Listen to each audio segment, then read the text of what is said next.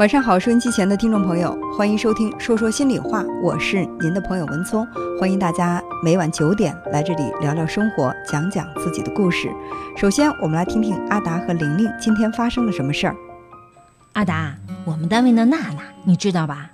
哦，好像见过一次。嘿，那个傻丫头啊，要个有个，要样有样，就是缺心眼儿。怎么了？你这么恨铁不成钢的样儿？哎，找了个对象。一穷二白，啥都没有，这就不说了。不知道怎么被那小子给骗的，居然裸婚。你知道什么是裸婚吗？我不知道。不办仪式，不度蜜月，什么都没有，就花几块钱领了个证，就这么把自己给嫁了。嗨，这有什么呀？只要人俩人愿意，没什么好说的。这你就不知道了。听我给你批讲批讲哈。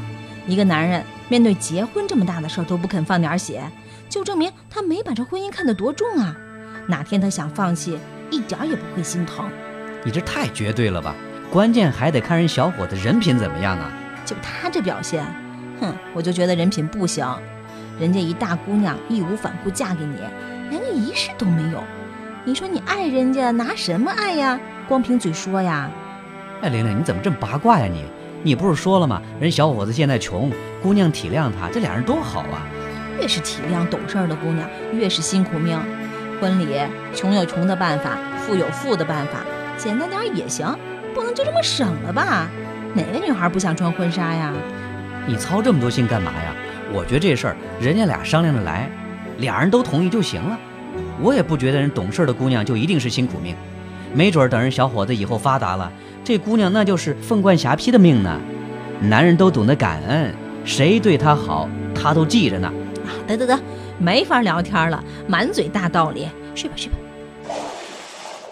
我就看不上裸婚，哪怕是简单的仪式、近途的旅行、小小的房子呢？男人得有担当才对。女人答应跟你裸婚，你以为真的是没有一点遗憾吗？阿达太不了解女人了。别人家的事儿，人家自有道理。我相信姑娘愿意，那就是心甘情愿。裸婚也挺好的，去掉那些虚头巴脑、繁枝缛节。两个人只要实实在在过日子，比什么都好。玲玲她总是操心太多，把自己想法强加于人，有点武断。好的，这两口子呀，为了别人的事儿，大半夜的不睡觉，也是操碎了心。那么他们的观点是不是也有一些道理，或者说各有什么道理，又有哪些不足呢？我们来听听情感专家王克给我们做做分析。你好，王老师。你好，文聪。哎，王老师，你觉得这个裸婚你赞成吗？从男人的角度上，我觉得大部分男人都会赞成。其实是这样的，省事儿是吧？因为婚礼是一个仪式，那可能说从仪式感上，女人可能更看重这种仪式。嗯嗯，因为我现在回忆我结婚的过程，当然有很多幸福，有很多甜蜜的东西。但是我现在想想，其实。嗯，我更觉得自己像一个演员，更像一个演员。对对，就是演了一场戏。就是因为你要去彩排嘛，要去做嘛，要去准备嘛，要有一系列的程序，你要去配合。其实婚礼这种既然是仪式，仪式不一定不是给两个人的，嗯，它一定是给社会、给两个人的家族、两个人的这种呃心理的是一个契约，是一个交代。所以我。非常赞同精神分析上的一个观点。精神分析说，任何的仪式其实都是一个葬礼。为什么这么说呢？这样沉重了。其实结婚的仪式就意味着你少了很多自由，嗯，然后从此以后你担负了很多家庭婚姻的这种责任。其实仪式其实是挺沉重的一个东西。嗯，这裸婚除了这个仪式要省掉。呃，我们看这个裸婚时代啊，包括现在很多裸婚的青年，就什么都没有，房子也没有，然后旅行也没有，仪式也没有，甚至再简单的连戒指也没有。我们就两个人花几块钱去领个结婚证，我们只要心甘情愿，我们相信彼此的爱情不是建立在那些东西上的，那就没问题。也会有一些人有这样的看法，因为我们一般还是从心底里这么认为：两个人结婚是女人嫁给了男人，我把我后半生的幸福全都托付给你了，你连一个仪式你都不愿意给我，连个戒指都不愿意给，连一个小蜗居都不愿意买给我，那我为什么要跟你在一起？你到底在心里有多爱我？你的爱拿什么来证明呢？所以有人就说。这金钱是买不来爱情的，但是金钱可以证明爱情啊！你愿意给我花钱，就证明你爱我。你连钱都不愿意花，你拿什么爱我？你还愿意拿生命爱我吗？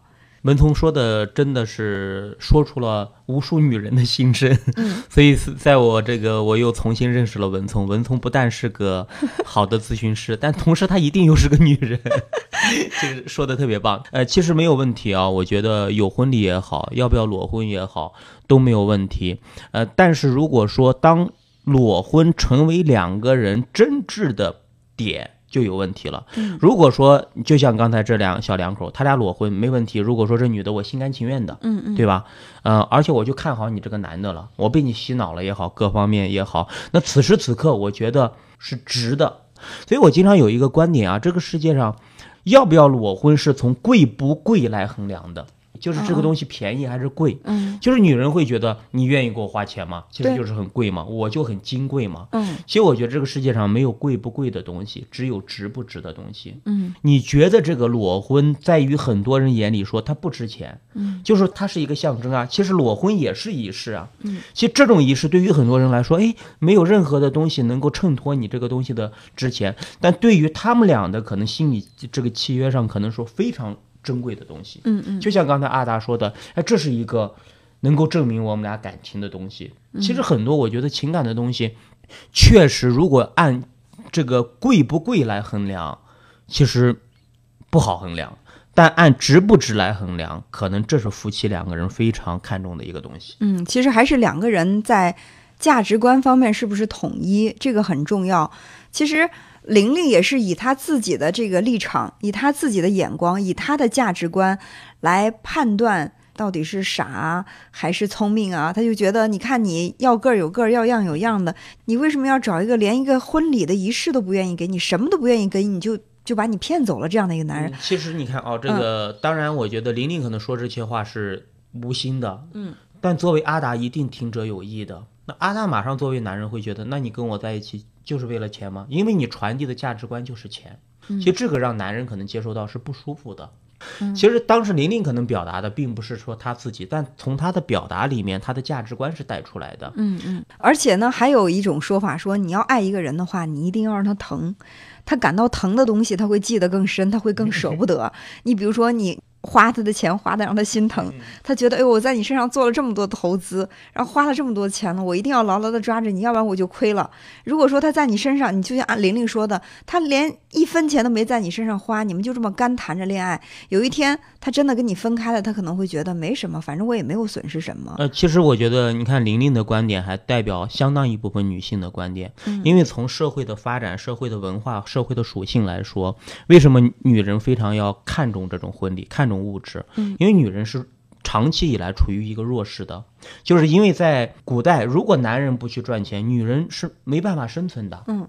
但可能就是这种东西，慢慢的成了一种文化，成了一种文化的心理，深入到女人的这种骨髓里面了。但我觉得，慢慢的到现代的时候，特别是一些女性觉得，我甚至我我干嘛要花你男人钱呢？嗯，对吧？我完全可以自己养活自己。所以我觉得现也是一种文化，现代文化跟原来文化的一种冲突。嗯，在我看来哈，这个裸婚也有裸婚的好。我们两个是完完全全的在一种，无论是心理上啊，或者是在这个家庭上各方面的地位都是完全平等的。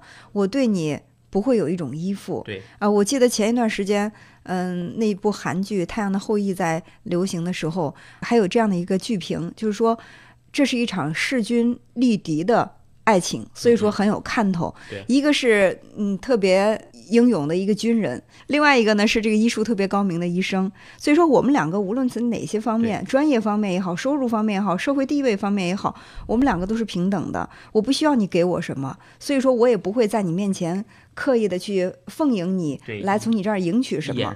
啊，一旦说这个男人用大把大把的钱砸向这个女人，可能他在心里还会有一个他自己也意识不到的一个比较隐性的一一个欲望就是我要控制你。我为你花了这么多的钱，你拿什么回报我呢？你的回报可能就是你要陪伴着我，用你的时间来回报我。嗯，其实文聪说到这的时候，就我印象有一次我在上一个非常呃所谓的高端女性的一个课程的时候，就有一个女的问说，她家里面的她老公大男子主义特别严重。嗯，其实我当时就给她一个点，我说你老公为什么大男子主义呢？往往男人的大男子主义是建立在地位的不对等的基础上的。嗯，我说我举一个不太恰当的例子，当你如果说特别强的时候，当你的男人要依附你的时候，他一定不敢大男子主义。其实刚才文聪，我觉得，呃，恰恰展示了就是。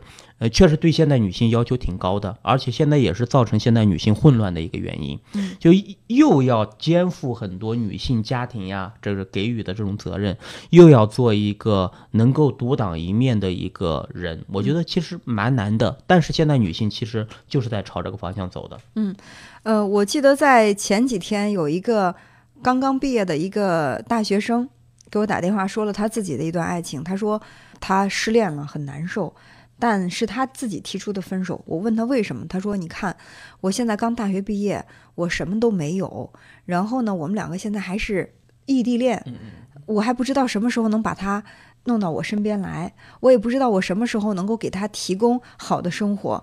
嗯，我想想这些，我认为我不能耽误他，所以我跟他分手了。分手之后，我才发现我其实特别爱他，我还想让他再回到我身边，但是这个女孩已经不给我机会了。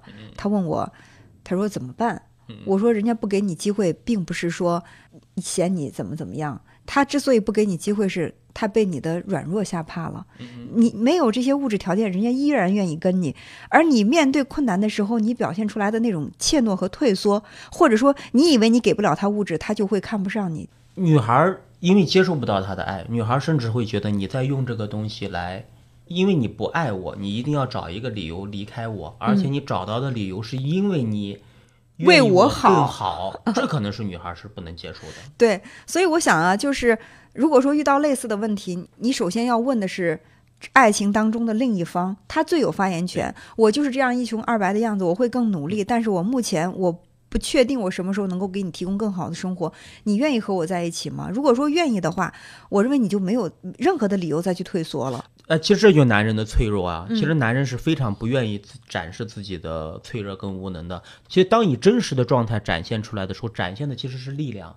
往往这个时候，女孩因为你发出了这种力量，女孩往往会愿意跟着你走。哎，说到这儿，我想起来曾经有一个。朋友哈找我做咨询，嗯，他就说这样的事情。他说，据他的了解，他谈的这个男朋友经济条件还可以，两个人也一起谈了有两年的时间了，但是对方就是不说，比如说买房子啊或者是什么事儿，也谈结婚，但从来不说我们怎么结。而且这个男的他还隐约的透露说，哎，我的经济条件不如你。他说我他是什么意思？他说他的经济条件不如我的意思是让我来买这个房子吗？你我买也可以，你给我一个明确的表达。再或者你哪怕给我买了一个五十平方的房子，你告诉我说我现在就这么大的力量，你愿意我们就在一起。如果你真不愿意的话，那我也能够理解。